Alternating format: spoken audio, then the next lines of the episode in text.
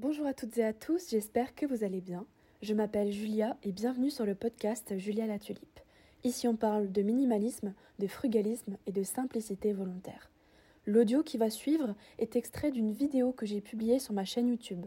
Je m'adresse donc à mes abonnés et à ceux qui regardent mes vidéos, mais tout ce que je dis est applicable ici. Quand je vous inviterai à vous abonner, je parle évidemment de ma chaîne YouTube, mais aussi de ce podcast sur votre plateforme d'écoute préférée.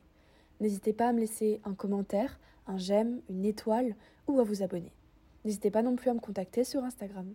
Bonne écoute Avant de débuter ce nouvel épisode, je voulais sincèrement vous remercier pour vos abonnements, vos commentaires et vos likes.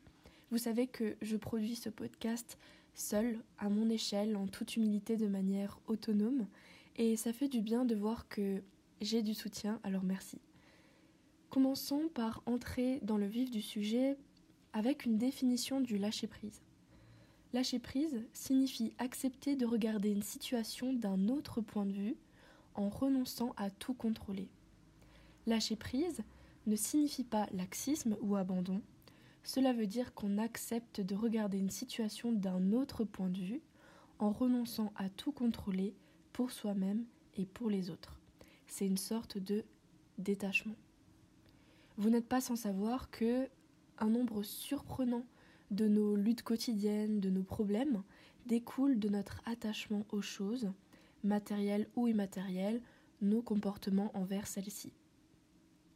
Je vais vous lister quelques exemples de choses sur lesquelles vous devriez lâcher prise plus régulièrement pour diminuer votre stress et améliorer la qualité de votre vie de manière générale, ce qui est l'un des principes fondateurs de la simplicité volontaire et ça rejoint aussi évidemment le minimalisme. Pour commencer justement nous allons parler de l'encombrement matériel. Si nous avons trop d'encombrement, nous pourrions avoir des attachements au confort et à la sécurité et faire des, achats euh, compulsifs. Un attachement à des biens pour des raisons émotionnelles. C'est pour cela qu'on a envie de les accumuler pour se sentir en sécurité ou dans le confort ce sont des attachements qui sont en fait émotionnels avant tout. En réalité, nous n'avons pas besoin d'une énième paire de chaussures ou d'un accessoire supplémentaire. Donc l'encombrement matériel, c'est quelque chose sur lequel on devrait lâcher prise pour arrêter d'accumuler beaucoup beaucoup de choses et tout simplement se laisser vivre en appréciant les choses qu'on a déjà et en réfléchissant de manière plus consciente au prochain achat. C'est une manière aussi de s'enlever une charge mentale car lorsque vous passez de nombreuses commandes en ligne, vous passez du temps à chercher les objets, vous passez également du temps à les commander, vous les payez, vous perdez donc du temps que vous avez euh, passé à accumuler cet argent, et vous devez ensuite chercher le colis, le déballer, regarder si tout correspond, sinon le renvoyer, etc. etc.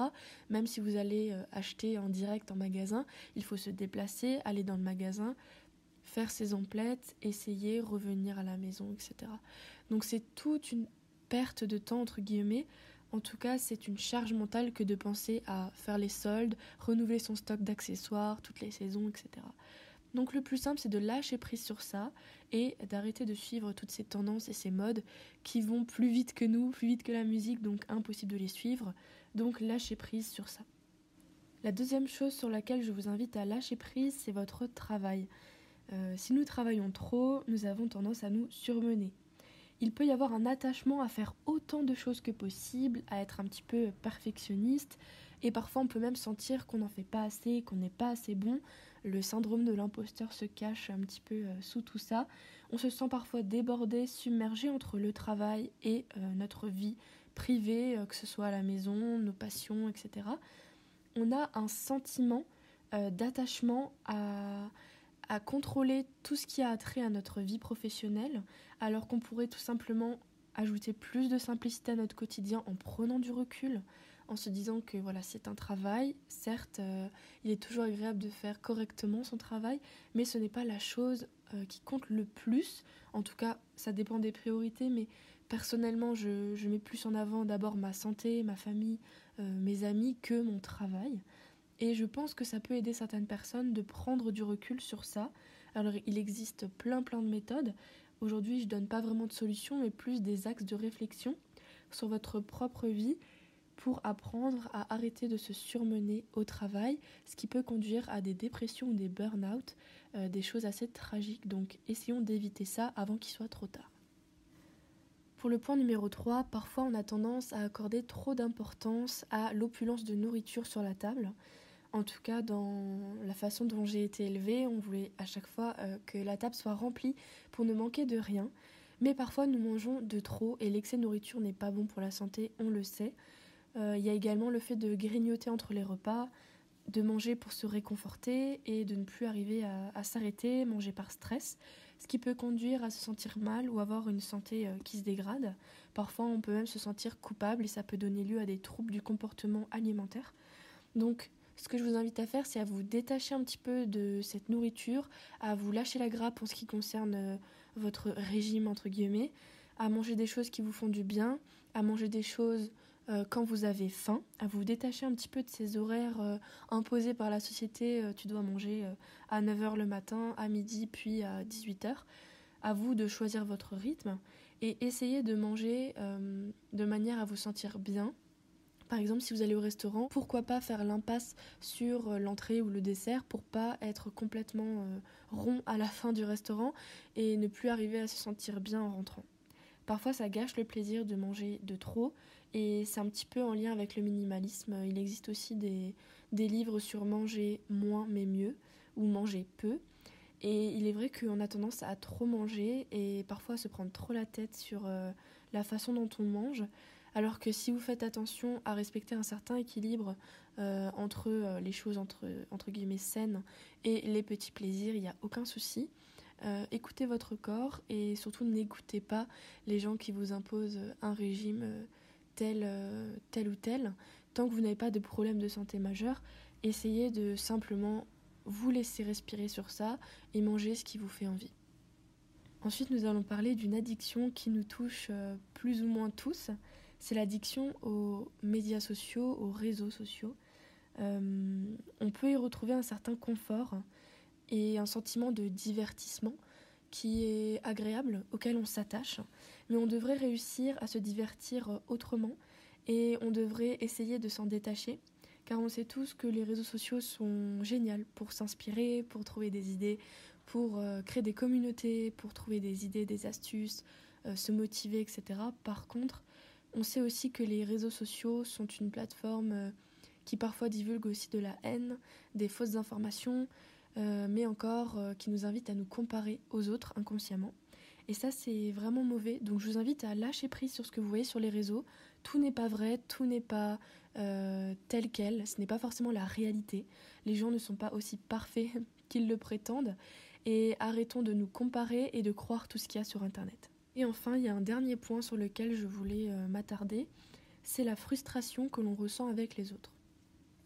Quand on vit en communauté, quand on vit avec des gens tout simplement, dans la société, on se rend compte qu'on n'est pas toujours d'accord avec tout le monde. Il y a parfois des points de friction, de frustration, parce que euh, on n'a pas écouté notre avis, ou bien euh, tel ou tel ne nous croit pas. parfois, on a aussi l'impression qu'on fait trop de compromis par rapport à l'autre, etc alors qu'en fait il existe une multitude de façons de penser et de voir les choses, et tout le monde ne peut pas avoir la même. Donc je vous invite à vous détacher de ce que les autres vont penser de vous, dire de vous, ou bien agir avec vous. Il faut savoir que la plupart du temps on réagit avec notre euh, état d'esprit du moment. Je pense que vous êtes pareil quand vous avez passé une mauvaise journée. Parfois même la personne la plus agréable pourra vous irriter ou vous pourrez lui dire quelque chose de blessant. Quand vous avez passé une bonne journée, la personne la plus euh, détestable, vous pourrez l'accueillir avec le sourire parce qu'en fait, euh, vous êtes déjà assez bien vous-même. Donc n'oubliez pas que les autres, parfois, dans leur frustration, dans vos conflits, il y a une part qui leur appartient et ce n'est pas que de votre faute. Je dis pas qu'il faut jamais se remettre en question, mais euh, c'est vrai que parfois on prend trop à cœur ce qui est dit de nous ou ce que les autres ont décidé en désaccord avec nous-mêmes, alors que parfois c'est pas forcément notre notre idée ou nous-mêmes qui, sont visés, mais simplement l'état d'esprit et la sensibilité de la personne en face. Donc surtout dans les relations de travail, essayez de vous détacher de ça, et aussi dans les amitiés ou dans les relations familiales parfois, il est important de prendre du recul avant de s'énerver et de ne pas laisser entrer l'ego dans le jeu. Voici les quelques aspects sur lesquels je vous invite à lâcher prise dans votre vie. Évidemment, il y en a énormément, euh, il y en a d'autres que j'ai pas cités, mais par contre, je trouvais ça intéressant de, de vous introduire un petit peu au sujet en vous en réfléchir en fait à vos différents axes d'amélioration pour lâcher prise dans la vie. Donc lâcher prise, comme je l'ai dit au début, c'est pas du laxisme ou euh, baisser les bras, c'est juste se dire voilà, il y a des choses peut-être qui sont moins urgentes que d'autres des choses sur lesquelles je peux passer moins de temps ou moins m'énerver parce que tout simplement je mérite d'avoir une vie zen et simple. Pas la peine de se prendre la tête parfois sur des choses euh, inutiles. Et j'ai un petit conseil pour vous quand vous êtes dans une situation qui vous énerve, vous sentez que vous perdez le contrôle, vous êtes euh, vraiment la tête dans le guidon et ce problème-là vous butez dessus.